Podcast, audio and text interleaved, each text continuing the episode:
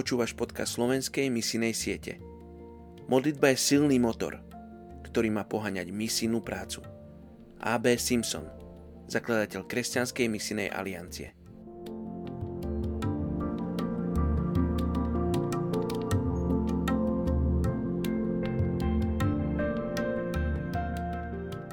Príslovie 19:29.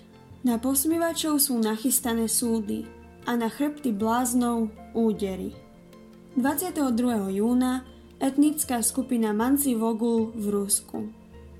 Je ich 13 000. Žijú v Cumenskej a Sverdlovskej oblasti na Sibíri. Rozprestierajú sa na širokých pláňach, ktoré sú rozdelené mnohými riekami a jazerami. Sú to polokočovníci a zameriavajú sa na rybolov.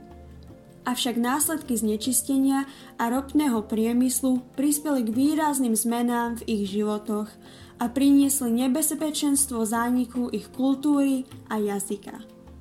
Hoci sú oficiálne považovaní za ortodoxných veriacich, sú to v podstate animisti. Uctievajú predkov a veria, že každý človek má 5 duší. Biblia ešte nebola úplne preložená do ich jazyka. Poďme sa spolu modliť za Mansi Vogul v Rusku. Oče, žehname tejto etnickej skupine a modlíme sa, Oče, aby boli ľudia, ktorí budú ochotní preložiť Bibliu do ich jazyka.